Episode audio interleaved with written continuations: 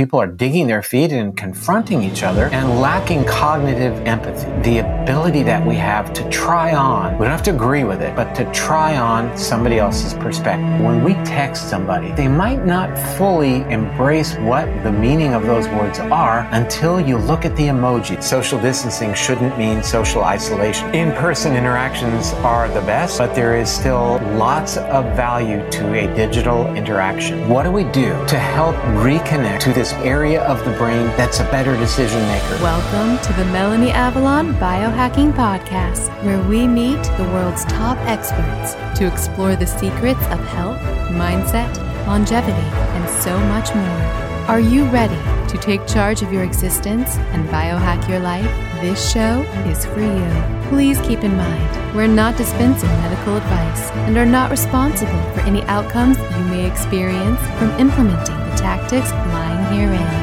Are you ready? Let's do this. Welcome back to the Melanie Avalon Biohacking Podcast. This was definitely a surreal episode for me with one of the honestly go to figures in the whole paleo, whole foods, health, biohacking world. But what's awesome is we dived into really a completely different topic, one that is especially relevant to everything that's going on right now. And I got some long, haunting questions from my entire life answered. I really think you'll enjoy this episode. Wait till you learn about emojis. There's just so much. The show notes for today's episode will be at melanieavalon.com slash brainwash. Those show notes will have links to everything we talk about, as well as a complete transcript of the entire episode. And as per usual, there will also be an episode giveaway for this episode. For that, just join my Facebook group, IF Biohackers, Intermittent Fasting plus Real Foods plus Life. Just comment something that resonated with you from this episode, something you learned, really just any thoughts about the episode on the pinned post at the top of the group to enter to win something I love. One of the main things we do talk about in this episode is the profound effects that stress can have on our bodies. And friends, I am so excited to tell you about one of my new most favorite devices in my life that can help with stress. I am obsessed with this device. I will probably gift it to anyone and everyone for any occasion I can think of. It is that profound. As you know, I'm a huge fan of things like breath work and meditation for dealing with stress. But what if you could actually turn off stress with the touch of a button? That sounds too good to be true, but it's actually not. As it turns out, there's something called sound wave therapy and what it does is it stimulates the same brain pathways which are activated by healing touch. Hi, friends. Welcome back to the show. If you could see me right now, the amount of smiles on my face is just insane. I am here with a guest who, honestly, when I first started this show, a while back now, I made a dream list of everybody I wanted to bring on, and this man was at the top of the list. Of course, at that time, it was for one of his other books. Today's conversation will be about his newest book. But let me introduce today's guest. I am here with none other than Dr. David Perlmutter. He's the author of five New York Times best-selling books, including Grain Brain, which I feel like everybody has read, which is really foundational work. Also, Brain Maker, which, which is amazing. And his newest book is called Brainwash, and we're going to be diving deep into that today. Again, most of you are probably familiar with Dr. Perlmutter, but I will tell you a little bit more about him. He is a board certified neurologist. He serves on the board of directors and is a fellow of the American College of Nutrition. He has been published extensively in peer reviewed scientific journals, which is incredible. He's a member of the editorial board for the Journal of Alzheimer's Disease. And he's just a really well known, respected man in the whole health, biohacking, everything sphere. So, Dr. Perlmutter, thank you so much for being here. Well, Melanie, I'm very thrilled to be with you today. Thank you. Yeah, actually, your book, Grain Brain, was one of the first books that I, you know, probably read in the whole quote, paleo world, low carb world. It's been near and dear to my heart for quite a while. But then tackling your newest book, Brainwash, it's a subject that even before our current situation with the whole COVID and quarantine thing is definitely something that I have so many questions about. I think really resonates with people, which is common feelings of isolation, alienation, social media, the need for likes, how this all affects our brain, how it affects our relationships. But even more now today, I mean, I'm sure you didn't time this with the timing of the book, but it's so relevant today with the whole COVID and quarantine situation. So, actually, yeah, that's a question to start things off because I don't know what the timeline was of writing the book. Did you ever have this moment after the book's release when you were like, wow, this is really, you know, relatable with COVID? Oh, I can tell you that you're not the first to point this out. I mean, you know, the, I think the real difference this time around, there were a couple, I think, major differences. First, that this was a book co-written with another doctor, Austin Perlmutter, MD, our son, which was a just kind of a momentous uh, event for me in life.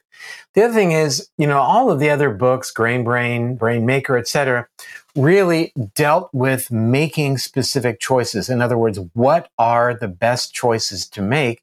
And brainwash doesn't do that. It is about how and why we make the choices that we do. In other words, allowing us then to have the ability to make the good choices when we happen to run into good information, whether that information is telling us to eat low carb, get some exercise, get out in nature, pay attention to how well you sleep, make better relationships, express gratitude, you name it. So it's really about our decision making and you are right that I am not trying to pat myself on the back, but it was very prescient because so much about what is happening with COVID is related to the decisions that we make.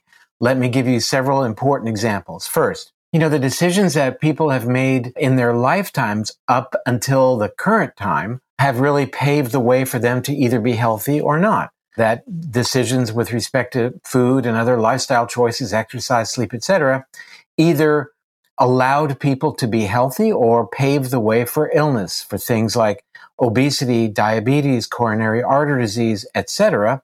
As it turns out, related to COVID-19, those choices that translated into those disease states ultimately sets the stage for bad outcome. We know that these are the people who've been making bad choices over the years are the ones who are having the worst experience when they become infected with COVID.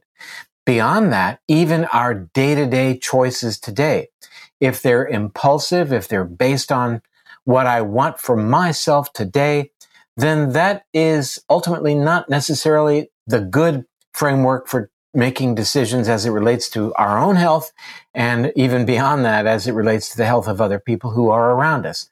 Simple example. Will I wear a mask or not? If I choose to not wear a mask and say, you know what, I'm young and healthy, I'll be fine even if I get this crazy infection. Well, that is decision making based upon only thinking of myself. It is a very self centered, narcissistic, non forward thinking, non empathetic way of making a decision, as opposed to, I'm going to wear this mask. I think even if I get the infection, I'll probably do really well, but I could be infected, not know it. And I certainly don't want to infect other people who may not come out uh, as well as I will on the other side. Older people, people with underlying health conditions. And that is a decision that more involves the area of the brain that we call the prefrontal cortex, the adult in the room, if you will. And that is the real fundamental of what brainwash is all about. It's how over recent times our brains have become more wired into the impulsivity, narcissistic centers of the brain and away from those parts of the brain that allow us to think about how our decisions that we make right now will play out over time. How will they impact us personally? And also importantly, especially during these times, how they might impact other people living around us and even the planet itself. So our decision making is front and center right now. Do we decide to do the things that we're told might be good ideas like social distancing, hand washing, wearing a mask, etc.? Or do we say, the heck with that? I want to go out and party with my friends and act impulsively and really foster the connection to the amygdala, that impulsive self-centered part of the brain and just do what I want to do right now listeners, you can see now why this is so enlightening and so relevant. So you drop some keywords in there, the amygdala, the prefrontal cortex, different parts of the brain, because I do have a lot of, you know, situation specific questions with COVID, for example, but maybe to start things off, we can paint a picture of what actually happens in the brain and like the, the three different types of the brain. You, you talk about our reptilian brain, the limbic brain, and the cerebral cortex. And I'm trying to get away from the irony of we're using our brain to analyze the brain, but I guess that's a whole esoteric conversation that we can save for another time. But would you like to tell, yeah, listeners a little bit about the actual makeup of the brain and, and how we do come to form decisions and make choices? Well, even to make it simpler, let's just define two areas. And that would be, as mentioned, the very primitive part of the brain, which is called the amygdala. And the amygdala is involved in things like fight or flight. And that's actually a good thing when we are suddenly threatened and have to make an instantaneous decision that could be life saving. So, you know, God bless the fact that we have this amygdala, but it's not the area of the brain that needs to be activated all the time because we you know, we certainly know there are significant downsides to being in a fight or flight mentality, if you will, or frame of reference, if you will, a day in and day out. That is a stress situation. And ultimately, vis a vis our discussion five minutes ago, that kind of mentality, being involved with activation of the amygdala day in and day out, does something very important that I think your listeners should know, and that is it's compromising to our immunity. So the higher levels of activity of the amygdala translate to impaired immune function. There's a, a big take home message there in, you know, these so-called troubled times. So the more that we activate our amygdala by engaging in a lifestyle that caters to what the amygdala thrives on, like fear inducing situations, like spending a lot of time watching the news that's uniformly aggressive and bad, that activates the amygdala, the more it keeps us away from the other part of the brain, the calming part of the brain, the prefrontal cortex. The more we activate the amygdala, the more impulsive our decisions, the more we're likely to make bad food choices, not exercise, not engage in nature, and certainly, very importantly, not make sure that we get a good night's sleep. All of those choices feed back to amplifying our connection to the amygdala and also downregulate or damage our immune function.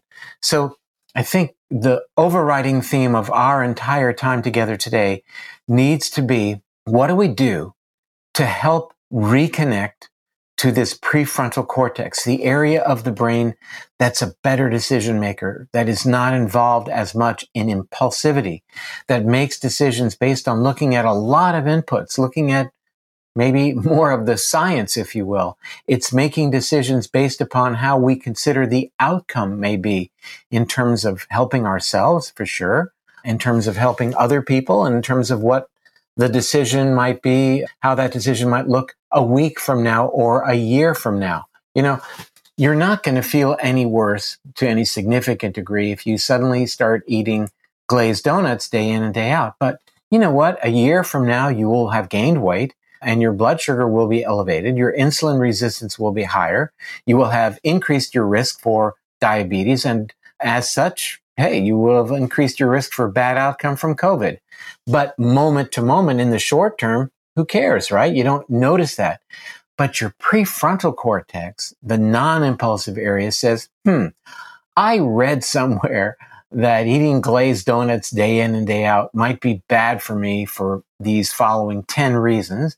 And therefore, I choose not to do it. So, not to exonerate, you know, the idea that impulsivity from the amygdala is uniformly bad. It is not. I mean, when, for example, we are backing out of the driveway and our vision in the rear view camera sees a child on uh, his tricycle, we impulsively, suddenly, instantaneously put our foot on the brake, right?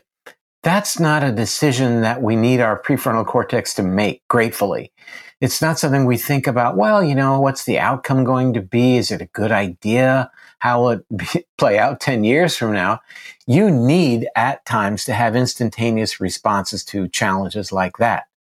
But we don't want those to be our responses day in and day out to all the incredible number of decisions that we have to make during our waking hours. We need to be able to bring our higher order brain to bear on thinking about our decisions as it relates to things like the foods we eat, the mask we choose to wear or not, the social distancing that we engage, the amount of exercise we get, our choice to do meditation or not, whether we prepare ourselves for a good night's sleep.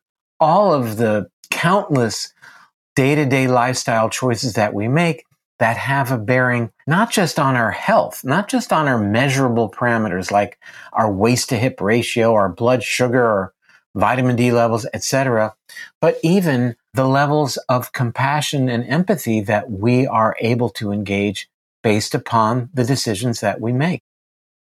This is so incredible. I have so many follow up questions. I wonder if I can articulate this correctly. So, you gave the example of, you know, we automatically put our foot on the brake without even needing to think about it. It's it's automatic. So, in that situation, because what I'm trying to understand is is that being enacted by the reptilian part of our brain, not the prefrontal cortex? My question for that is if so, was it our prefrontal cortex which first because putting the foot on the brake is not something like an animal would would know how to do. They wouldn't know how to drive a car. So is it like we learn these things through the prefrontal cortex but then they get registered in a different part of our brain? So like these responses that we have in life that you know, are so abrupt and so instantaneous. I feel like we had to have had learned them at one point with the prefrontal cortex. So what determines our daily actions, whether or not they're being mediated continuously through the prefrontal cortex or through like the amygdala? Very, very good question. And I would say in a word, threat. So if a situation is processed instantaneously as being threatening, that becomes that's a very quick circuit involving the amygdala to an engram that you learned in this case moving your foot from the gas to the brake and that happens with it, we call it reflexively. Well you know you can learn various reflexes whether it's to in martial arts how you block an incoming punch. You can't think about well i'm going to use a particular type of block to block this punch coming in because it's very very fast. So we learn these almost reflexive responses that, that become instantaneous. The problem is that that sort of impulsive decision making that it just happens instantly can become translated to, you know, our day to day decision making that isn't thoughtful, that doesn't involve bringing to bear all of the great information that we are exposed to on a daily basis to help make a better decision. You know, we all do it. We all call it what you will, flying off the handle, reacting to a comment that somebody, a, a, look that somebody gave us. We're seeing a lot of that type of behavior play out when we see the division between groups of people and how they are treating each other play out in terms of various protests, you name it. And that divisiveness is, you know, is a representation of something that we call tribalism. I'm right, you're wrong. Our group is right, your group is wrong. And this tribalism, flames are fanned based on our social media interaction, for example. People lock into a frame of mind that is the only way that the world is flat or the world is round, whichever choice you make is the way that it is. And we won't ever consider interacting with those other people. Now, are these, you know, people who have views about various things that we're seeing play out on, well, wear a mask or not wear a mask? And th- these are people are digging their feet and confronting each other and lacking what we call cognitive empathy. Cognitive empathy is the ability that we have to try on, we don't have to agree with it, but to try on somebody else's perspective, their viewpoint, how they feel about a particular topic. You know, somebody may, for example, think that there is merit to eating a particular diet, and we don't think so. But you know, but we have to be able to try on their viewpoint. And that way, hopefully in a perfect world, then we come together with these people and we come up with somewhere in the middle on an idea, whatever it may be, that actually is novel. And that's how we make progress. I used to dig my feet in thinking that dietary fat was a bad thing. You know, based upon the science that we were seeing 25, 30 years ago, my goodness, if you ate dietary fat, the world would come to an end you'd get heart disease and all your children would be born naked. So it was a horrible thing. Now, with time, I began interacting with people who, who began to make it clear to me, as an example, that, you know, humans have been eating lots and lots of fat because it's a dense source of calories, which are coveted, at least through an, from an evolutionary perspective. And maybe it's not the amount of fat that we eat, maybe, just maybe, it's the quality of fat that we eat. And, you know, listening to these people, trying on their perspective, engaging in cognitive empathy, activating my prefrontal cortex, you know, sharing the agora, the marketplace, and sharing ideas led me to believe that, you know what? Maybe they have a point. Maybe they have something there. I just, in fact, wrote a blog. Uh, that, in fact, that was the title of it because we sure need more and more of that these days because of the incredible polarization that we're seeing where I'm right and you are wrong and I'm not even going to engage with you. If you're, you know, those darn Democrats, those terrible Republicans or oh, independents, how could you ever talk to them? And, you know, we talk about politicians saying that they're going to reach across the aisle and help to bridge ideologies. My vote would be that we don't have an aisle, as a matter of fact, that everybody just sits down and we have a conversation. But, you know, we're seeing this partisanship that is doing nothing more than making things worse, tearing us apart, people digging in their heels.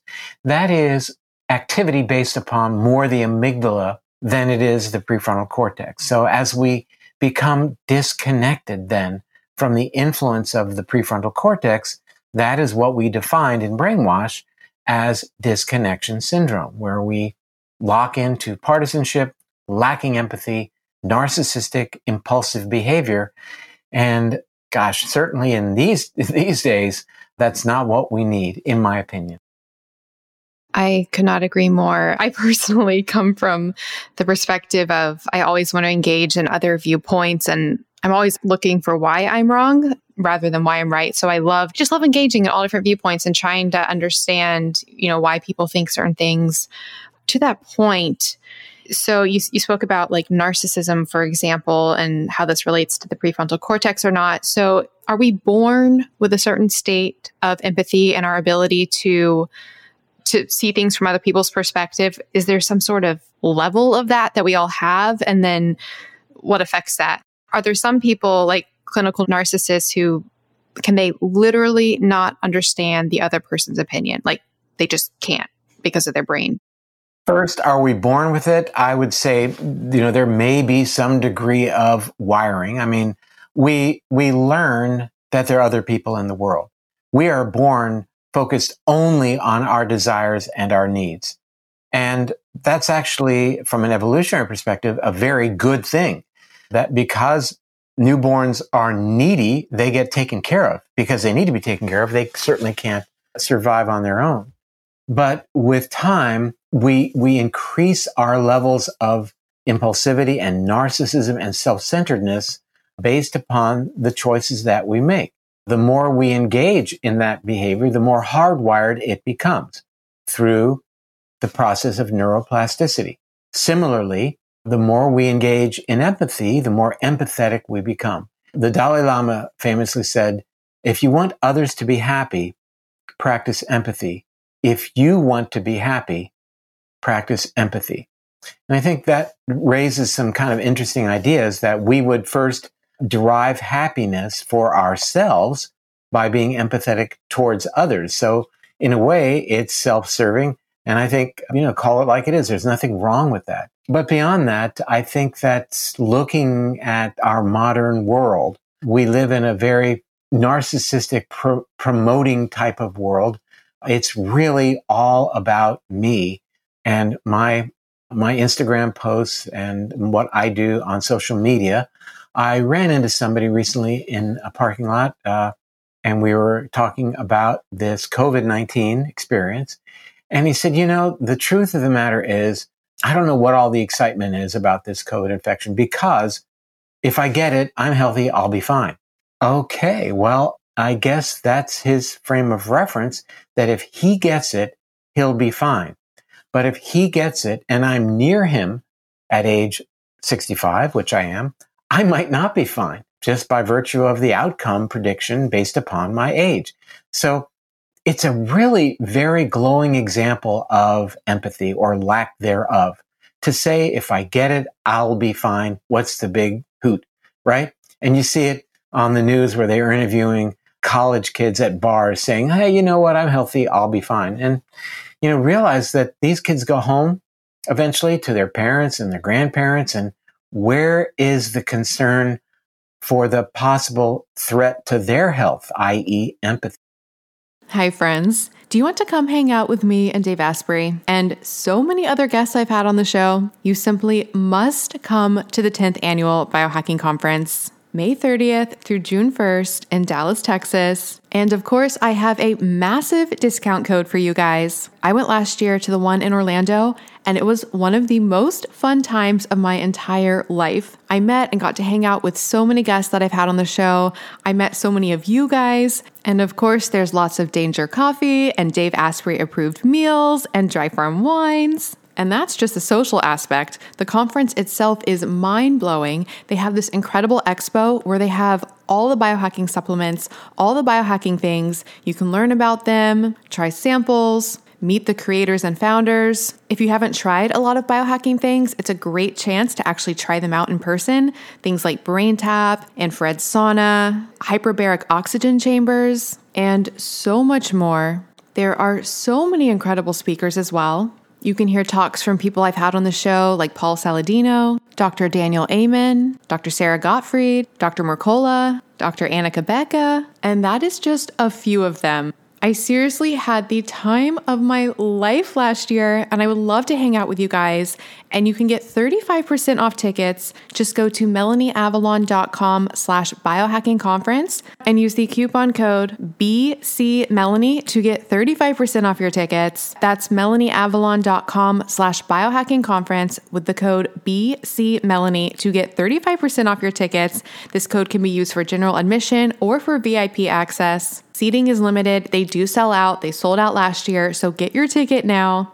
And if you come, definitely let me know because I want to meet you. So hopefully see you guys in Dallas. MelanieAvalon.com slash biohacking conference with coupon code BCMelanie. Get your tickets now. I'll see you guys there. Hi, friends. Okay, so I'm a little bit embarrassed because I've been talking for so long about red light and near infrared therapy, which is so, so important. However, I kind of left out something really important about light. So, as you guys know, I've been talking about red light and near infrared for so long. And at the same time, during the day, I was using a bright, sad light so it's those white lights that help with waking you up, help with your circadian rhythm. They're used to combat mood issues and depression. So I have a really bright white one of those at my desk. A few things about that. I knew it helped wake me up and kept me stimulated, but I wasn't sure if it had any detrimental effects using it. And then two, I was also wondering if by just focusing on red and near infrared light, was I somehow missing something in the full spectrum of light? Guess what? I was. And guess what? I found the solution. And guess what? I have a discount for you guys. So, the founder of a company called Soulshine reached out to me and he was like, Do you know about the importance of full spectrum light? And I was like, You know what? I've been wondering about this for quite a while. Please educate me. Oh my goodness. This man blew my mind. I talk a lot about the problems of blue light. That said, we evolved in natural full spectrum sunlight that our genes are programmed to respond to. And today, we do not spend enough time in that light. A lot of us don't go outside, and we're overexposed to blue light. It's a problem. And then to make things even more problematic, the common sad lights that I was talking about that are bright white, they actually do not contain the full spectrum light. They filter out certain wavelengths and they're high in blue light. So just like I thought, it was not doing my health many services. There is only one company I have found, or I guess that found me, that makes a full spectrum white light device. So the Soul Light systems include the fullest spectrum of visible and invisible near infrared light with traces of UV light. Yep, that's right, because you need all of that as well. Don't worry, it's not an exuberant amount that's going to cause a problem. It's just a tiny little dose that your body actually needs.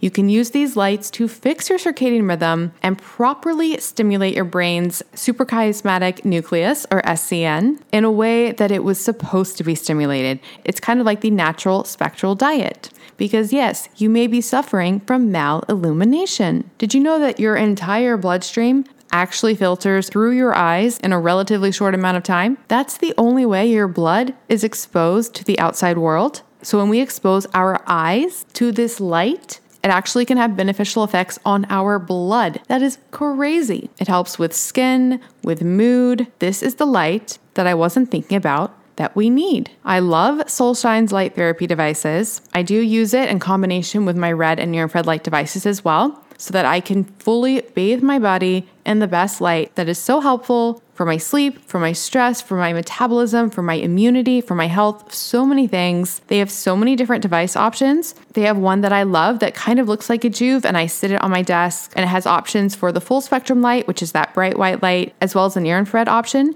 So, what I do is I do a session of the full spectrum light in the morning, and then I run the near infrared to help counteract the negative blue light around me. They also have stands with bulbs that you can get. I've been using some of those on my plants. I am just so grateful that Ken at Solshine found me because I was missing out on such a key aspect of light and I had no idea. And you can get 10% off at melanieavalon.com slash solshine. That's S-O-L-S-H-I-N-E with the code Melanie Avalon. So melanieavalon.com slash solshine, S-O-L-S-H-I-N-E, with the code Melanie Avalon for 10% off. It's really helped my mood, my energy, my sleep, so many things. I think you guys will love it. So again, go to melanieavalon.com slash solshine, S-O-L-S-H-I-N-E, and use the coupon code Melanie Avalon to get 10% off site wide. And we'll put all this information in the show notes if empathy is understanding other people's viewpoints, so like if he said, Oh, if I get it, I'll be fine. Am I being empathetic if I understand, okay, from his perspective, if he gets it, he'll be fine. So that makes sense from his perspective. Like when you engage with empathy, do you need to necessarily encourage empathy in other people? Because if a person has something that makes sense to them, even if it's not empathetic, I feel like for me to be empathetic, I would have to accept their non empathetic stance. Does that make sense? I've been thinking about this a lot recently. I think first, let's define two types of empathy. First is, I think the empathy that more people are aware of, it's called emotional empathy, means I feel your pain. You know, somebody's going through something that's very challenging and, you know, we feel sad with, not just for them, but we feel sad with them. That's emotional empathy. Cognitive empathy is again, this notion of perspective taking that we can see their viewpoint. And I think that it is again this question of being heard and hearing. And I and I find that a lot of times in my interactions with people that there isn't much of the former, that they don't hear you. They're, you know, they close their minds to the, the idea that you might offer up a different explanation. For example, that, well, it's not the same as the flu and here's why but you know I, I, do my best to listen to and we should do our best to listen to their points of view. And you know you you've got to vet that idea. You've got to vet you know the conspiracy theories. Maybe there and this is how i see it but maybe there is something to the dangers of 5g maybe there is some reality to the idea that covid-19 was developed as a bioterrorist weapon in a laboratory. Could be. Be open to it. I tend not to believe those things, but I'm willing to listen. But getting back to the example that I chose, I think it's it's a very obvious demonstration, right, very uh, front and center, that the individual with whom I was communicating was clearly focused on seeing the world as it related to him. End of story. And we're seeing kind of a lot of that play out in terms of, you know, I think this this COVID nineteen is a very interesting study for us in terms of, of human behavior. I think we're learning an awful lot, for example, about who we are as Americans in this situation. You know, it's not, I think, who we were, but it's, I think, more who we've become. When we think back about the sacrifices that our parents and grandparents made, for example, during World War II, that was a four year commitment to doing what was ultimately thought to be the best for the herd, not just for the individual. Of course, there were outliers, but now what we're seeing is kind of, you know, every man for himself. We're, we're not really interested in what's good for the group, but really what's good for our own personal gain, be it financial or otherwise. And, you know, that level of commitment to the best outcome for everyone mediated by the prefrontal cortex it seems to be quite lacking as we watch the behaviors that people choose when faced with these current challenges. Yeah. And then also to that point, you know, like you were speaking earlier about what activates the amygdala and it's you know this feeling of threat or fear and so i'm assuming on the flip side of that we would have the feeling of safety and oh, i'm so fascinated what you were saying about how the amygdala relates to the immune system before I ask my my main question, do you know does activating the amygdala hamper the immune system? Is it because it's like just not devoting resources to the immune system because resources are, are being spent elsewhere? Or is there actually like chronic damage to the immune system from the, the stress of it all? Or maybe it's both. Getting back to original description of the amygdala, it is the brain's fight or flight region. When it is activated, we are under a, we perceive that we are under threat and that is stress inducing. So this is real threat and which happens at times or perceived threat, which is a, a, sort of a cognitive involvement of the stress response that, you know, based upon what we're seeing, what we're hearing that, oh my gosh, the, the situation is really threatening. Now that stress elevates the production of a, you know, mechanistically elevates cortisol, for example, the fight or flight hormone, one of them, stress hormone. And cortisol specifically compromises the immune function. It actually increases inflammation. It changes the array of bacteria within the gut. It increases the permeability of the gut lining, which further amplifies inflammation. So at multiple levels, being exposed to, to stress is highly uh, compromising of immune function. It's the reason, for example, that stressed laboratory animals have poor development of their brains, have compromised immune systems, are at much higher risk for developing diabetes and cancer as well. Cancer being a reflection of a compromised immune system. So if you stress a laboratory animal and then expose it to an infectious agent, those animals that are stressed are far more likely A to become infected and B to have a worse outcome in comparison to the exact same animal that hasn't been stressed. Now we're watching that play out in humans as well. And the more people think about it, the more people accept this incredible onslaught of stress inducing information via the news and what they're uh, getting on social media, the more it's compromising their immune function and the worse outcome they may have should they become infected. So it's good to be informed, but the more you open your, your mind to the fear inducing nature of what's going on around you, the more you will be at risk for having a bad outcome. So basically, the situation that we're in is really the perfect storm of a situation to further perpetuate, you know, susceptibility to the virus, you know, the potential to recover from it. So it sounds like now more than ever is the time to really be engaging in practices which you discuss, you know, all throughout your book, you know, things like things which do cultivate bring back that feel, that feeling of safety, that feeling of trust, you know, meditation, mindfulness, breathing, how we're engaging with social media, which which we can go into. Before we get to that, two quick sort of quick COVID questions.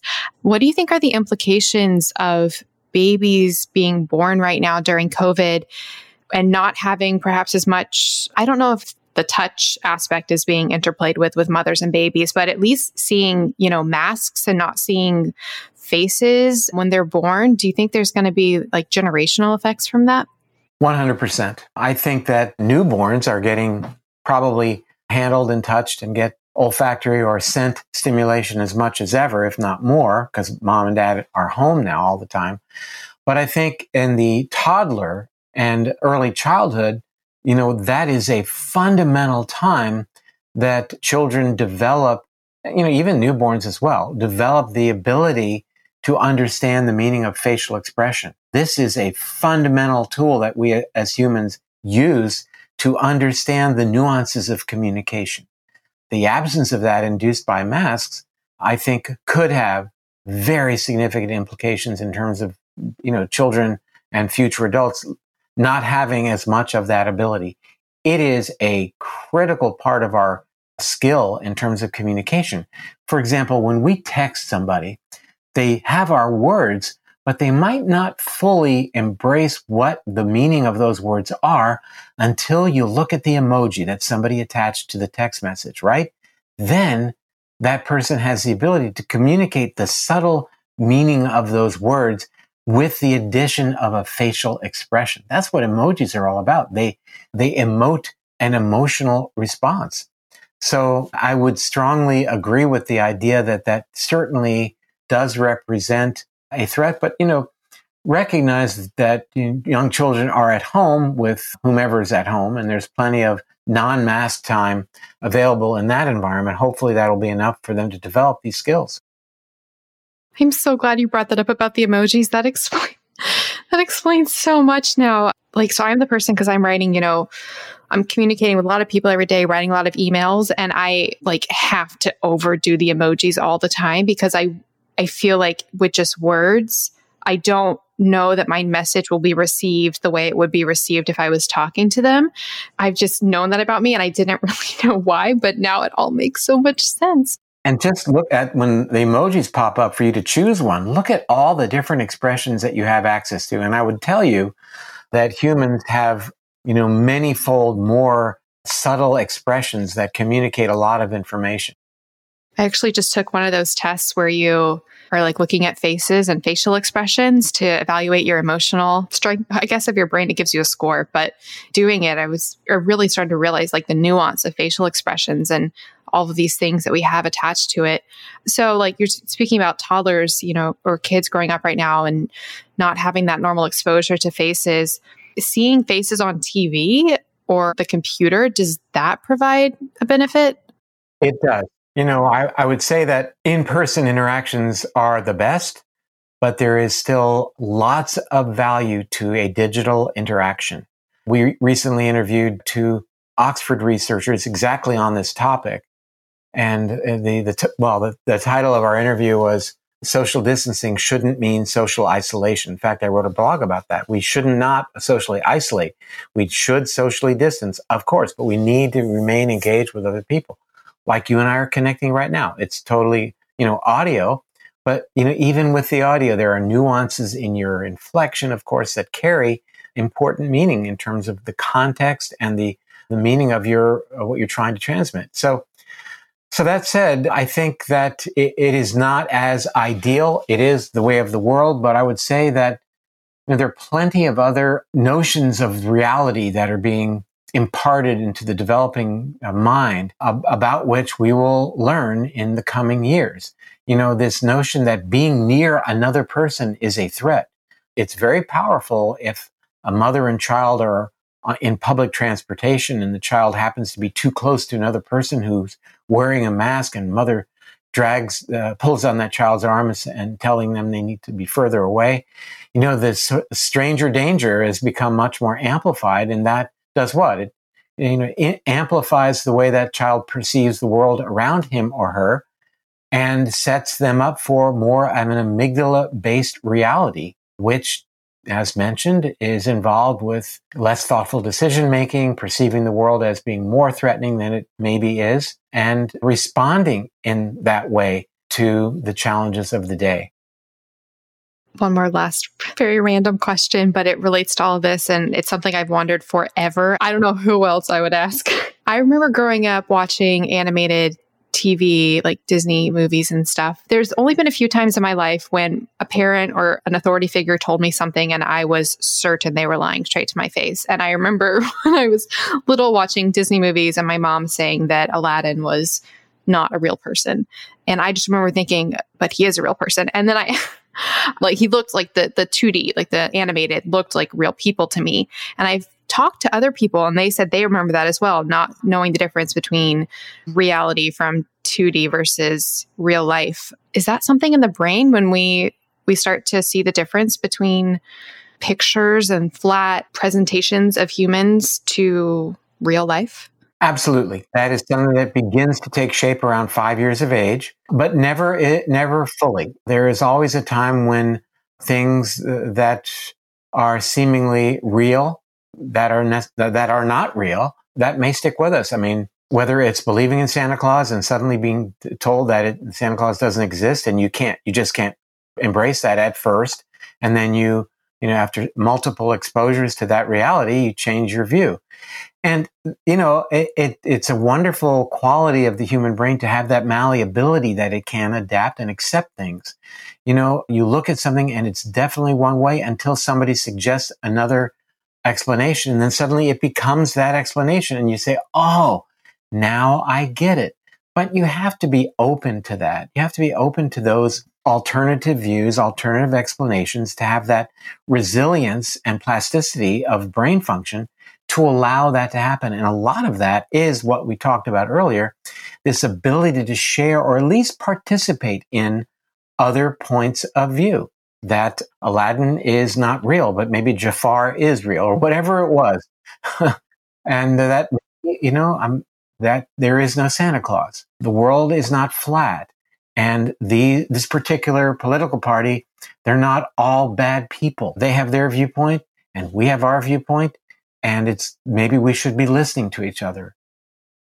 The second thing I remember was when the music teacher told us in like probably kindergarten that on the weather channel that there wasn't actually a map behind them. And I was like, but there is a map. But I'm seeing it. I am actually seeing the map. How can you tell me it's not there? So categorically, what you're telling me can't be true until you take a field trip to the studio and you realize it's a green screen and they're actually looking to a monitor offset. And then you say, Oh, now I get a G. You were right all along. You know, I'm able to participate in your frame of reference. Is there a reason? Because, like I said, normally I feel like I really try to empathize with other people's viewpoints, but on the occasion when I do feel like I'm right about something and then I'm maybe debating something with somebody else, if I find out that they were in fact right and I was wrong, I feel really embarrassed. Do you know why we, we would get a sense of embarrassment or shame when we're when we find out we're wrong? Well, because your your thoughts and your frame of reference have until that time defined who you are, and now that was threatened. So who you are is threatened, is challenged, and that's actually uh, a part of maturity. I think is the ability to accept that and move forward. To be able to change your your views and your discussion about a, a point, I think is a, is a very very good thing. There was a, an interesting, to be nice, a magazine article written about me in a national magazine a couple years back. And, to, you know, it was to call it like it is, it was, it was scathing. I mean, I was attacked from every perspective. And I think the biggest attack that was levied upon me was that I had changed my messaging uh, that, you know, Dr. Perlmutter used to tell us that we should be on a low fat diet. And now he's totally gone against that by telling us that we should eat things like olive oil and avocados. Yeah, that's what you'd like your scientists to do and certainly healthcare provider to be up to date and be able to have that ability to change messaging based upon current science. I will say I empathize with you completely on that one. I mean, I don't like to qualify things as pet peeves, but the one thing I always say is I reserve the right to change my mind because we learn new things. And how can we not change our minds when presented with new evidence? So I always think it's so, it's sad that people get attacked for changing their message if it's because they, you know, challenge their pre-existing beliefs and have a different idea now. Yeah, the people who who challenge you are those people who want to lock in and they are behaving again from an amygdala perspective that one way is right and never will we embrace the ideas of another because we're definitely right. Our team is the winning team. End of story. And I don't want to discuss anything further because we are always right and you are always wrong. You know what? Whether you watch CNN or you watch Fox News, one side is right and one side is wrong. I say, if you're going to watch news, watch them both. If one side is more in tune with your ideology, then make sure to watch the other one just so you can maybe gain a different perspective in terms of what you read. It's, it's worthwhile to, to again, read things and learn about other perspectives. It's how we visit the agora, the marketplace as humans and share ideas and ultimately come up with novelty in terms of ideas and solutions to problems. We are seeing an incredible demonstration of this right now in the scientific community where researchers have really dropped their guard and are openly sharing information and ideas about coming up with novel approaches to dealing with COVID 19. And that's helping to move the ball down the field. It's only this isolationist patent protecting behavior focused on profit that doesn't lead anywhere, that doesn't embrace the idea of sharing of information for the common good.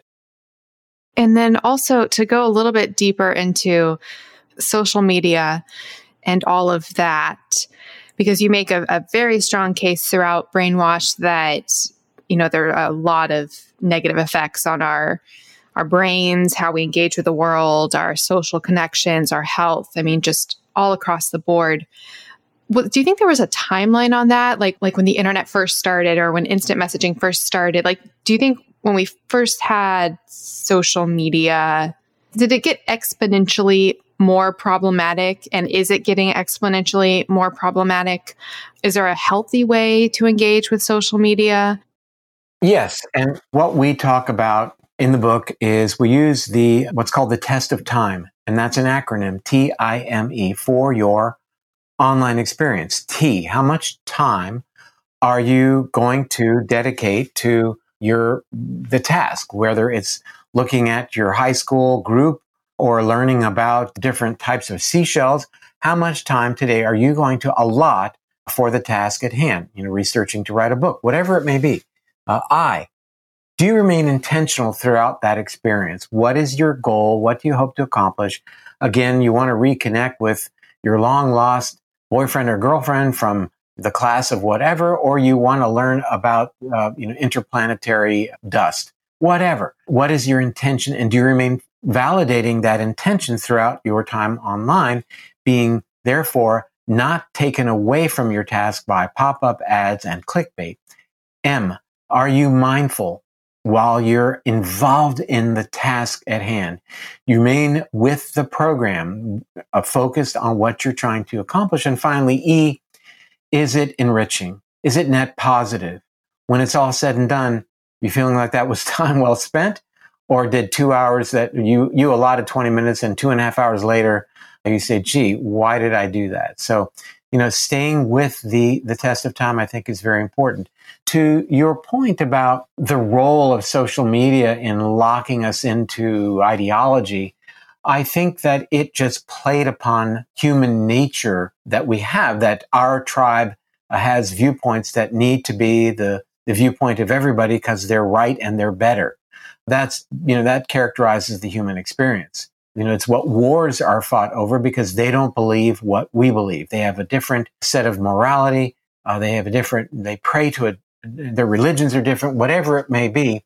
So that has been, you know, kind of a definition of of human of humanity and there may certainly be some upsides to that to this notion that ideology kind of defines the herd and we're going to stick to that because it's what's worked for us you know throughout the past 100 200,000 years our group has done this it's worked for us because we're still here let's keep doing it so there's an upside to that and and that is a, a powerful hack then by the, the social media that we experience. The hack into our sense that we want to belong to a group that sees things in a particular way. That's what underscores the development of these particular sites that cater to particular ideology. There are many ways that some of our most primitive emotions and things that we are drawn to are hacked into. Let me give you another example. When I lecture, I often I ask, uh, I say to the group, look, I don't need a show of hands to determine how many of you, what percentage of you have a sweet tooth. Because the answer to the question is 100%, means everyone, whether they want to raise their hand or not. Everybody likes sweet. And I'm, I'm not pointing fingers. So do I. We all, we're hardwired for sweet. Why? Because that's in our hardwiring to tell us a couple of things, to speak to our genome, to tell us that winter is coming, to amplify our body's production of insulin so we lay down fat so that we will survive. It tells us that fruit is ripe, so it's the best time to eat fruit when it is the sweetest. It has the highest level of phytonutrients. So we have sweet desire hardwired into our brains to seek out sweet because it's almost never available. It's only available in the very late summer, early fall when the fruit that our hunter gatherer forebears might have discovered, you know, and perhaps a little honey here and there if they're willing to climb the tree. But that said, you know, sweet foods are something we didn't have year round. But yet, we're still having this sense that sweet is good and we crave sweet. And that's a, like the social media hacking into our desire to be socially involved with others. The sweet tooth is hacked in by, by the addition of sugar to 68% of the more than 2 million foods sold in our grocery stores. More than 68% have added sweetener. Why? Well, it's not to preserve the food. It's not to make them any cheaper. It's because we'll eat more of it and buy more of it. Better for the bottom line of that company if you add sugar to things that you would never expect. Tomato soup. I think it's the second ingredient after water, even before the tomatoes. So these are hacks that are being exploited into our very deep operating system, our very deepest nature being a social animal is hacked into by the various social media sites. Being social was very powerful for us in terms of letting us survive. We would survive better in a group when we could cooperate, when we could have segregation of jobs where some people would hunt, some people would gather, whatever. But that's important for us as a survival mechanism, like the sweet tooth, a survival mechanism, like our desire to have things which, you know, we see people these days just unable to control their online buying. Those primitive, deep laden desires that we, that we have, which are part of the hardwiring, are being powerfully exploited. So yes, social media is making that situation worse. And that's, you know, really why it's so effective and pervasive because it hacks into this primitive desire that we have. Is that a reason you feel good when you like something that lots of other people are liking because you're engaging with the tribe? Exactly. And you like and you are liked in return. And through, you know, this dopaminergic pathway, you get a little stroke. You're feeling a little bit, uh, you're part of something. And being part of something is like the sweet tooth. It's the sugar.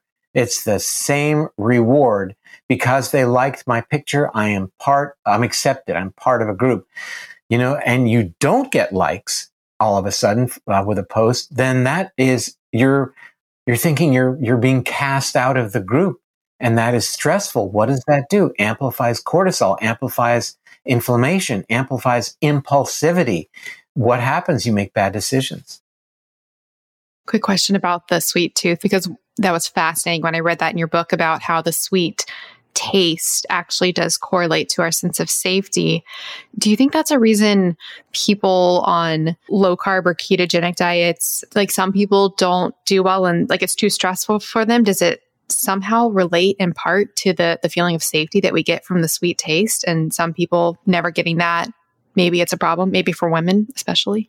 I think that's an interesting consideration, but I think there are some more low hanging fruit, not to get back to the sweet analogy, but lower hanging fruit that might explain why they're not, why, let's say, a ketogenic diet is not tolerated by everybody. And I would say, first of all, we know that there are various genetic polymorphisms or uh, subtle variances in, in genetics that have a role to play in terms of how well people are able to create ketones and use them as fuel. Number one. Number two, we also know that the uh, that in, engaging that diet, the on ramp, in other words, keto, what we call keto ad- adapting, becoming keto adapted, is somewhat difficult in some people, especially in those whose diets have been really focused on carbohydrates for a long period of time. So there is a period of time called keto adaptation that's a little rough for some people more than others. So that's really also very important to recognize. And finally, I think that, and I don't mean to be too mechanistic here, but when you are now in ketosis, you're creating these ketone bodies that float around in your bloodstream and in the urine as well. And with ketone bodies, as call them particles in the urine, it tends to induce what we call a diuresis, meaning basically in ketosis, you tend to pee more. All right. That makes it very, very strict. People understand that. And when you pee more, you lose things like uh, electrolytes, potassium especially, and, mag- and uh, magnesium. Like another reason people have difficulty tolerating keto diet is because they become electrolyte depleted. So I think, you know, this is kind of a handful of, of things people should think about in terms of why they might not be necessarily loving a ketogenic diet. And lastly, I'd say that there's a lot of good literature lately that is starting to put value on cycling between a good low carb diet as well as, you know, a full on ketogenic diet from time to time. I was just thinking about some people do keto and low carb diets and advocate no sweet taste, you know, so no things like stevia. I would not personally advocate artificial sweeteners, really something like stevia. I was just wondering if maybe some people if adding stevia to their low carb meal, maybe could they instigate a feeling of safety with the meal, assuming they don't get like a reactive hypoglycemia type situation? That's tangents for another day. Well, again, if it's an artificial sweetener or or if it's something natural like stevia, it, it won't induce a hypoglycemic reactive hypoglycemia. So what a reactive hypoglycemia really is is reacting to carbs, reacting to to sugar. And what happens is, you know, you overcompensate with respect to your insulin secretion and then your blood sugar is driven really low. So it's actually strangely not a response to the ketones. It's a response to, to carbs and sugar specifically. It's a response to elevated blood sugar. Hi, friends. So I'm sort of haunted by clothes. If you follow me on Instagram, you probably know that I love wearing all the new clothes all the time. And I know that that is not really sustainable and not good for the planet. That's why I am thrilled that there is now a way to get all of the clothes with none of the waste. And I'm going to tell you how you can get unlimited clothes with no waste for a month for free. That's right, I now have a website for both myself and you guys where you can get free unlimited clothes with free shipping, free exchanges, nonstop from all of the hottest brands, and it is so incredibly easy. It's called MelanieAvalonsCloset.com. We have so many incredible brands, including my favorites like BCBG, Calvin Klein, and so many more. Think like 100 brands. There are so many options. And the way it works is when you get a subscription, you search through the clothes, pick what you want. They send it to you with fast, easy shipping. You wear it as long as you want. And then when you're ready for more clothes, you just drop it off in their prepackaged envelope and get your next round. It is so incredibly cool. They have multiple plans. The starter plan gives you two pieces at a time. Friends, I actually have a little secret hack. Don't tell them that I told you this. When you get your two pieces, you can actually immediately go into your account, click return, and they'll go ahead and send you the next two pieces. So technically, you can have four pieces at a time. You also have a cool virtual closet that you can keep stocked with everything you eventually want to order so you never miss out.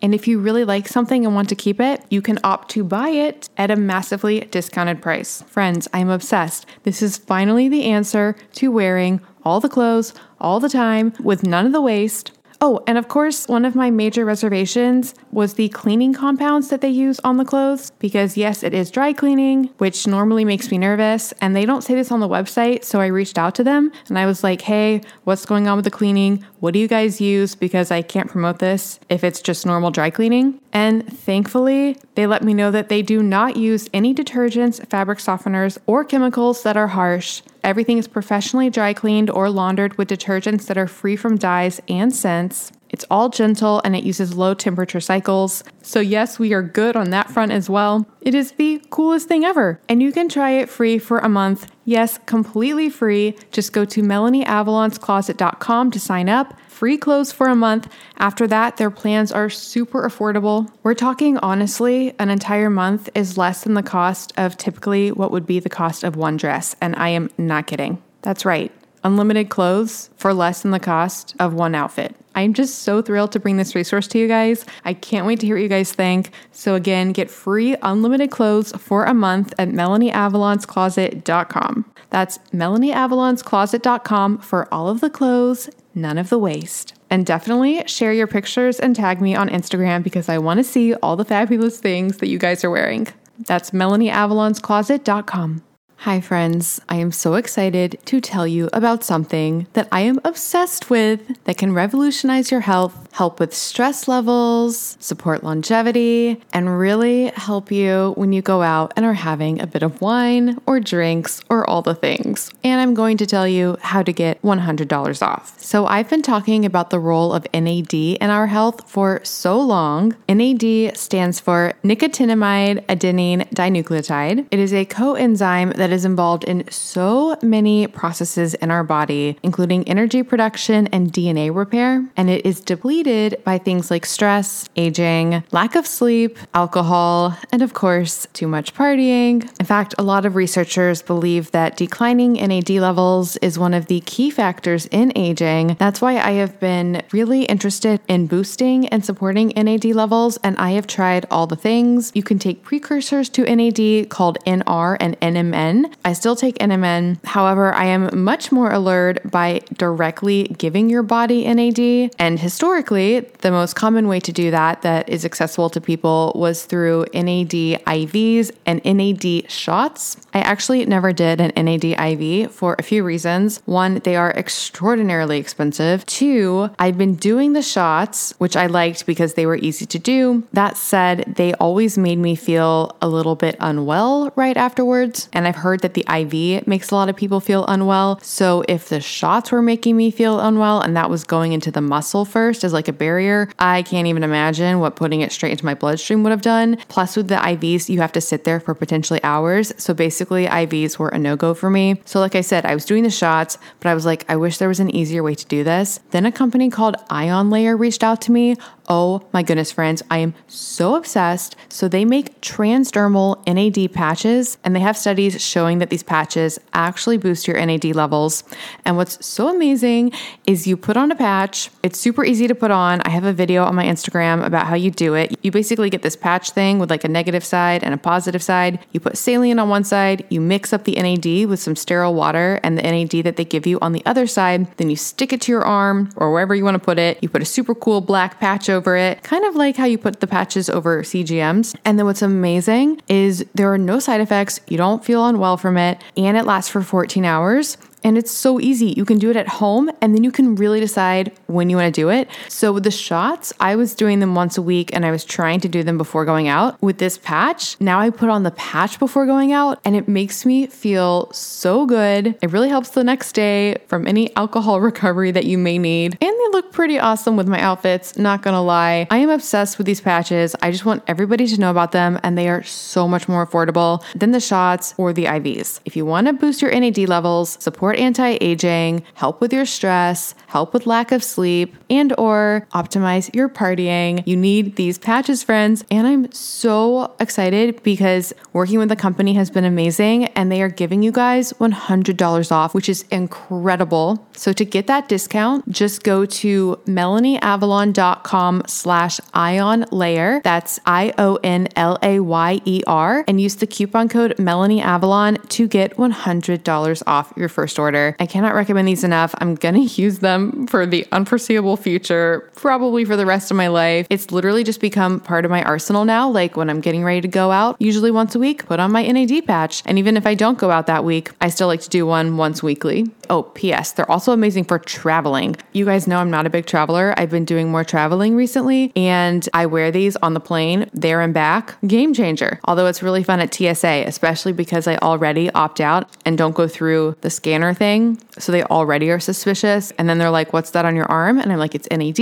And then they're like, What's that? And then I'm like, It's a coenzyme in your body that's involved in a lot of metabolic processes and energy production and DNA repair. And then they just look at me really weird, but it's fine. It's totally fine. So again, that's melanieavalon.com slash ion layer to get $100 off your ion layer kit. It comes with six patches, totally the way to go for boosting NAD levels. And I cannot recommend it enough. melanieavalon.com slash ion layer with the coupon code melanieavalon for $100 off. Friends, you guys know I love wine. Do you love wine? I've done a lot of research on wine, and I truly believe there are a myriad of health benefits the longest lived populations drink wine. The polyphenols have a ton of potential health benefits, activating anti aging sirtuins, potentially supporting our immunity, maybe even encouraging weight loss. Yep, it's actually not alcohol that makes people gain weight, it's what they eat when they drink. But if you want all of the benefits of wine, the type of wine you're drinking is key. Conventional wine in the US is often full of toxins. We're talking things like pesticides, mold, and additives, dyes, colorizers, artificial flavors. Have you even seen some wine that says vegan? That's because conventional wine isn't even necessarily vegan because of the additives. I am obsessed with a company called Dry Farm Wines. They're not a wine producer, but rather a wine investigator. They go all throughout Europe and they find the wineries practicing organic practices, and then they test those wines to make sure the wines are, wait for it, low alcohol, low sugar, free of toxins, free of mold, and truly supportive of your health. I'm obsessed with Dry Farm Wines. One of the most fun things for me as a wine lover is you get mixed boxes of wine and it introduces you to varietals from all over the world. The wines taste amazing and you can say goodbye to hangovers. If you think you can't drink wine, you've got to try Dry Farm Wines. I am obsessed. You can get a bottle for a penny. Yes, a penny. Just go to dryfarmwines.com slash Melanie Avalon and use the coupon code Melanie Avalon to claim your penny bottle. That's dryfarmwines.com slash Melanie Avalon. All right, now back to the show. The mechanism of action I was thinking was I feel like some people, if they're doing low carb, their blood sugar is low. And then if they add in stevia, it could perpetuate an insulin response, drop their blood sugar lower, and then get a reactive hypoglycemia, even though there was never sugar present. I hear what you're saying, but I don't think you're going to see much insulin response to stevia. It's the reason that you know stevia and monk fruit, as a couple of natural sweeteners, they don't have that sort of glycemic response. So that's why people seem to like them. To just to go a little further, as far as the artificial sweeteners go, there is plenty of data to indicate that through multiple mechanisms, it's not a good choice. Not the least of which are the changes that have been well described in French and Israeli literature to the gut bacteria, to the microbiome, uh, actually leading to a situation that amplifies your risk for type 2 diabetes because you're using a yellow packet or a pink packet or a paisley packet, whatever packet you is on the you know on the table, oddly enough being associated with increased risk of the very thing you're trying to avoid. 100%. I remember when I was first doing research on artificial sweeteners, like initially I was doing the research on insulin and blood sugar and things like that, but now exactly what you said. I think the, the effects on the gut microbiome are potentially very, very dangerous and not wanted. A few more quick questions about the the groups that we were talking about with the with the social media.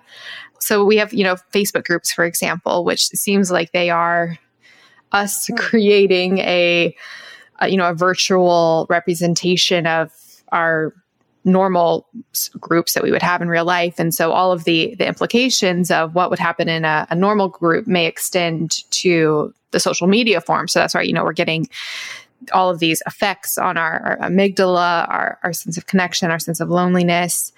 What about for people whose social media is part of their job or part of so like for example i have a facebook group i mean it's not super huge it has around 5000 members. And i say not super huge because my co-host Gin of the intermittent fasting podcast her groups have like 100000 members which is insane. But i'm personally struggling because i like I love that group. And it does feel in a way like my safe place. And everybody there is so kind, so supportive. We we discuss all different things, we have all different viewpoints, but I'm struggling to figure out still what is a healthy relationship with virtual engagement with social media and things like Facebook groups. For example, when I was reading about your time test in the book, I was going through it and I was applying it to my engagement with these groups like time restricted, the max amount of time for accomplishing the goal. The goal is growing the group. So in a way, the time would be, I don't know, like it could, in a way, it could never end. I could just keep doing it. I intentional. Does it benefit me? It does. Am mindful awareness to how I'm using it and how it's affecting me. I discuss all of these biohacking things, all the stuff about health. I meet other people. Um, it is really wonderful. And then enriching is it providing knowledge? It is. So my engagement, for example, in that group, and hopefully this can apply to other people who feel like they are engaging in some sort of social media where they do feel like it's really benefiting them, but it's a thing where you could do it all day or you could not.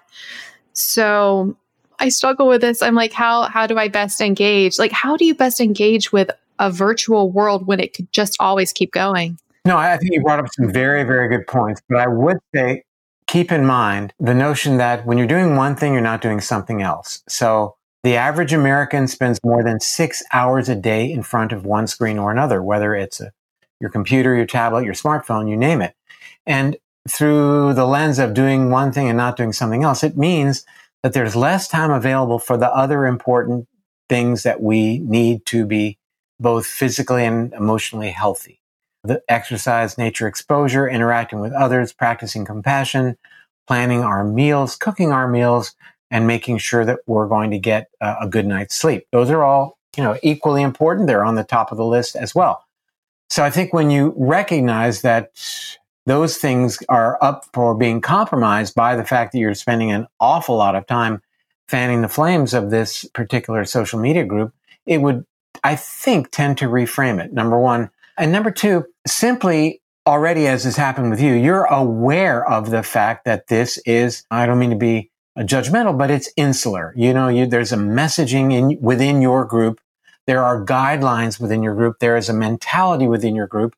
I'm not saying good or bad. I'm simply saying it's insular by its very nature. You're either in it or you're not. And if you're in it, this is what we will talk about. So now that you recognize that and your other participants, your other Facebook followers recognize that, hopefully you'll explain this to them, that it is healthy to engage other groups. It's healthy to see what the next door neighbors are doing, you know, online visit another group, become a part of another group and try that on. That's the cognitive empathy that we spoke of earlier. Now, you know, this is what you're doing right now. You're, you're doing your best to build out the group, but I would, I would caution you to look at it through the lens of if you're doing one thing, you're not doing something else. So there are other things in your day that are valuable that need to be considered. Okay, that's really practical. Two things. So, because there's like group rules with Facebook groups, our only rule is you have to be kind and you can talk about whatever you want as long as you're nice about it. So, like, basically, like, be empathetic. I think it says something about understand other people's viewpoints. And then the other rules don't judge other groups. But yeah, I guess that's very practical what you said. Like, if it's an interfering with other aspects of life that, you know, should be honored then that's probably an issue.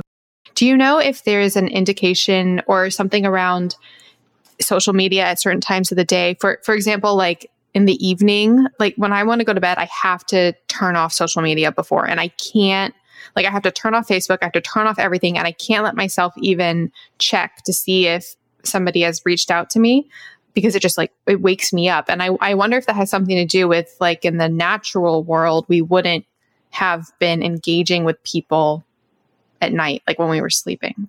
Well, and I mean this uh, from my heart. I think that you are getting this positive reinforcement from what you see on your with your social engagement, eh, much as e- eating sugar. You know, you're getting this positive feedback that is hard to pull yourself away from.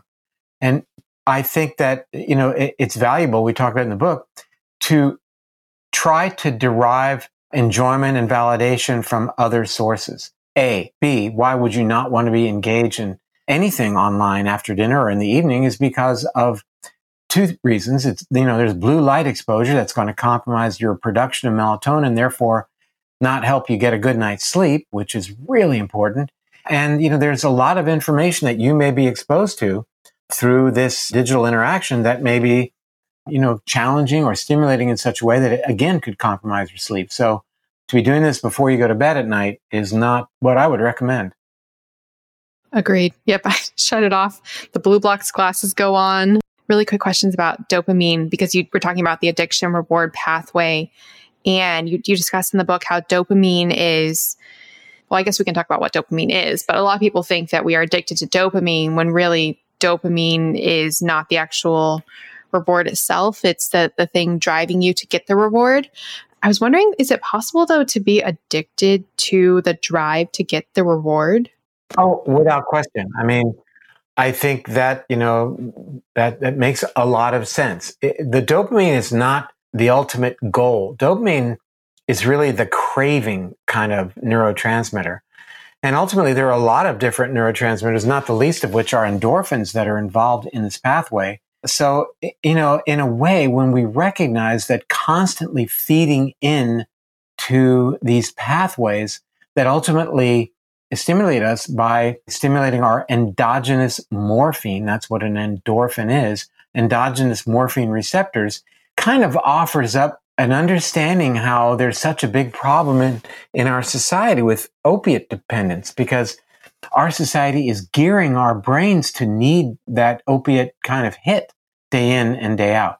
Certainly the availability of the opiates, you know, the fact that they were really pushed on doctors to use them, et cetera, played, played into it. But we, by our nature of wanting to satisfy ourselves day in and day out, I think set the stage through enhancing the requirement of our receptors to be stimulated, these endogenous morphine receptors, we set the stage for a quick fix by, by taking opiates. Do you have thoughts on a dopamine fast? I know that's like a, a thing in Silicon Valley, apparently. Well, no, I think that we do that. We we are are distancing ourselves from this reward catering to our reward systems when we are involved in, for example, meditation when we're not thinking about our next post, uh, what we're going to eat, who we're going to hang out with, you know, the fact that we're going to succeed at one thing or another. Meditation is, is very much a way of, of helping to calm that whole system down. Uh, you know, and those effects last well beyond the time of meditation. To that point, so how did you decide to develop because you have your your 10 day detox program? It was interesting to me because I feel like, you know, each day with the different things that, you know, be it meditation or diet or social connection, you know, these are things that we could spend, like we could write a whole book alone on each individual one. So, how do you find people when they go through the program? Is it like you kind of learn a little bit about how each of these feel and then you can, you know, further implement all of them into your life? What does that practically look like? Like taking charge of our brain Sure. And it just take a, a, little bit of time just to, to set the stage, meaning that it's all about gaining the ability to make better decisions. However, we find an on ramp to better decision making will serve us well. For some people, making a better decision will happen when they dedicate to getting a better night's sleep. Not getting a good restorative night's sleep is associated with as much as a 60% increased activity of the amygdala, meaning that don't sleep well, make bad decisions, eat bad food, don't exercise, etc., etc. So, you know, we go through all of the entrance ramps onto the highway of better decision making, and it turns out that some people will gravitate towards something, finding it a lot easier. And frankly, it doesn't really matter to us how you know, what on ramp you get, because then the other decisions become easier. So let's say it happens to be for you. Let's concentrate on a better night's sleep. Now you're getting more sleep. The next day you're able to make better decisions. Now you are primed for making a better decision as it relates to getting 20 minutes of exercise or beginning a meditation program or getting out into nature or keeping a gratitude journal, whatever it may be, the other aspects of our program. So while they're linear in terms of how they're described, it may well be, as we mentioned in the book, that people want to use one particular day as their on ramp, that this is something they can do. Maybe somebody just says, look, I am not in a place where I am going to exercise. That is just not going to happen. Fine. Why don't we start with you with a gratitude journal? You could do that, can't you? Get a a little journal and each day write down five things that you are grateful for. That's it. That's where we're going to start. What does that do? That re-strengthens this connection to this better decision maker part of the brain, the prefrontal cortex. Then moving forward, you know, they say, well, you know, now that I've been keeping that gratitude journal for the past week, I think maybe I could just walk around the block one time. What, so it, it's just all about for each person to find out where he or she is comfortable in making that first step. That's what puts the foot in the door. And once the door is open, then we've got access to the entire decision making process.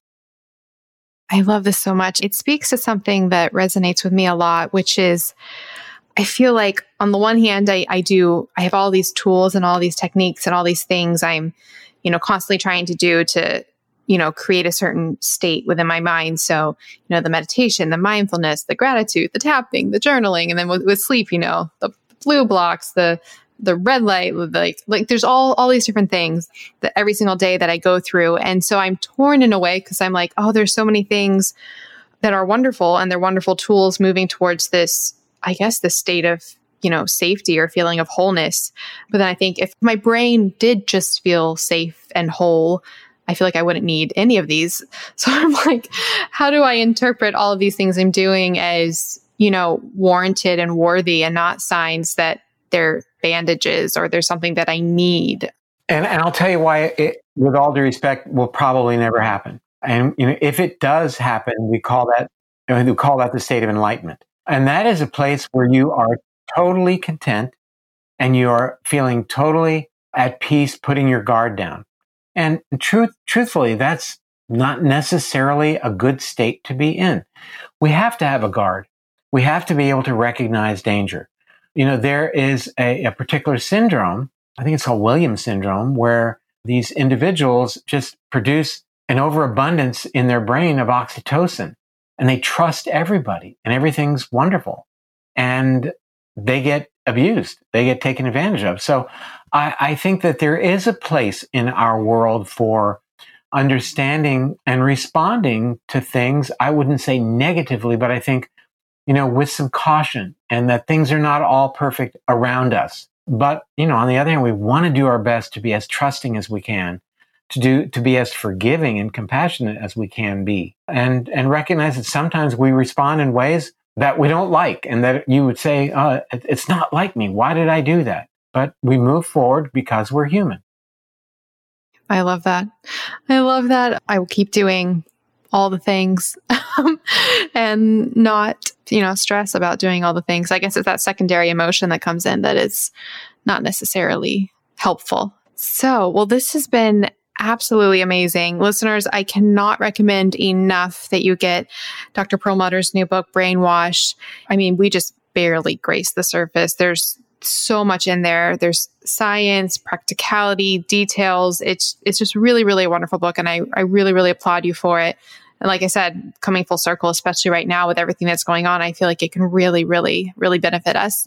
Well, I appreciate uh, just the ability to spend time with you, to make a new friend, even though it's virtual. And I appreciate those comments about brainwash. Again, we had we had no prescience about you know why it would be needed, but now that it's in since it was launched a few months ago, now that it's in 18 languages around the world, I think that, like you say, it, it really is showing some application to what's going on in the world. Uh, we're living in a world that is very much divisive and tribalistic in terms of you know one group being right, one group being wrong, and I think we'll move past it. I think that goodness will prevail, and and as we are all challenged by this, this is a world war that we are in right now. I think we will uh, rise and figure things out and, and be better off in the long run.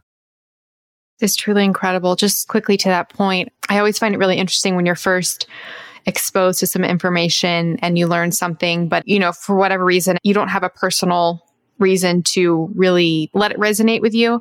So like I read your book before because I actually I live in Atlanta. So I read your book before a lot of the like political unrest and racial and social unrest happened.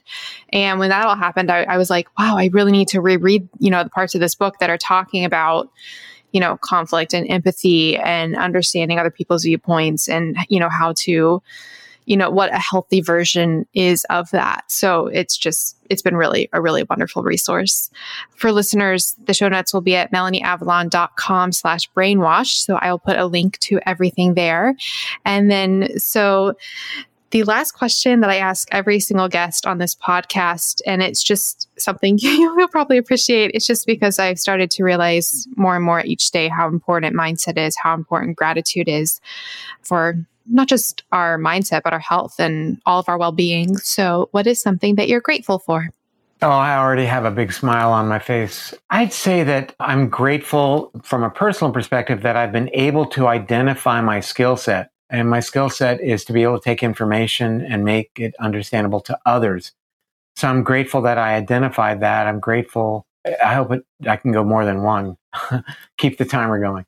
I'm grateful for all the re- wonderful relationships I have, beginning with my family, that we uh, have such an understanding relationship with so many people. And it's so enriching for me to have relationships with others. And so, beginning with my wife and children and then moving out from there, that is uh, always been a very, very big source of gratitude in my life. So, there you go. I love it. Well, thank you so much. I really mean that. I mean, I just want to take a moment and be grateful for this moment because you're such an amazing human being. Your work, like I said, it's been because I just looked up when like Grain Brain was released because I really fell into the whole paleo type worldish around like 2000, well, 2012 or so. It was 2012, 2013, which is around when you released that book. And pretty sure that's when I first read it. So you've been like a, a mentor to me, even though I don't realize such a figure. And I've just been so in awe of, of, all the work that you've been doing. So having this moment to thank you for taking the time to have this conversation, answer my questions, share it with my listeners. And I really, I really look forward to your next book. Do you have one in the works? Um, you know, it's interesting. I'm probably going to go back to basic science for the next book. There's something I've, for whatever reason, become really enamored with in terms of understanding.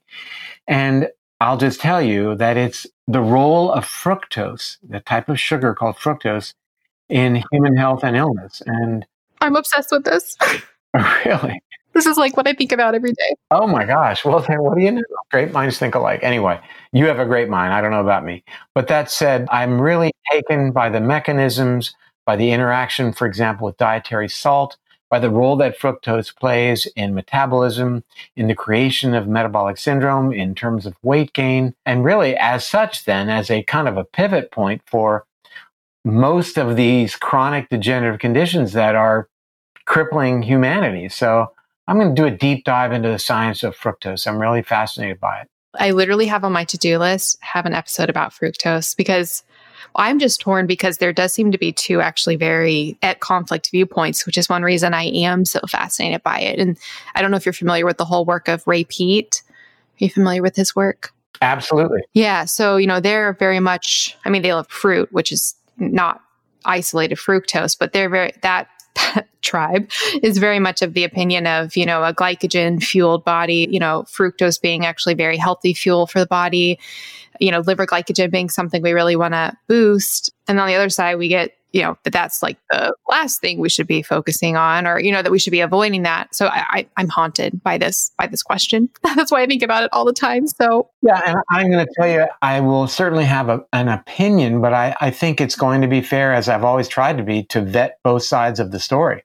so that people realize i've seen you know both sides of the literature and therefore here's what i've come up with. But you know, when I wrote Grain Brain, I thought that having a lot of carbs and sugars was not necessarily good for your brain and your body. And I, I feel that pretty much since 2013, that most of the science has lined up kind of supporting that notion in light of the global epidemic of obesity and Alzheimer's. So we'll see. But I'd like to raise, you know, fructose to a level of conversation. I think a book is a way of doing that. I am really excited. Talk about an exciting teaser. You're the first to know. Oh, really? I haven't mentioned that on any podcast. So there you go. Oh, my goodness. I just got really excited. Okay. In fact, my publisher doesn't even know it yet. Oh, man. Well, your secret's safe with me and whoever listens to this. oh. well, thank you so much. This this has been absolutely incredible and hopefully we can talk again soon. Maybe it'll be about that topic, fructose. There you go. I hope so. I hope so. All right. That'll be wonderful. Well, bye for now. Thanks again for having me. Thank you so much. Bye. Bye bye. Thank you so much for listening to the Melanie Avalon Biohacking Podcast. For more information, you can check out my book, What When Wine Lose Weight and Feel Great with Paleo Style Meals, Intermittent Fasting, and Wine, as well as my blog, melanieavalon.com feel free to contact me at podcast at melanieavalon.com. And always remember, you got this.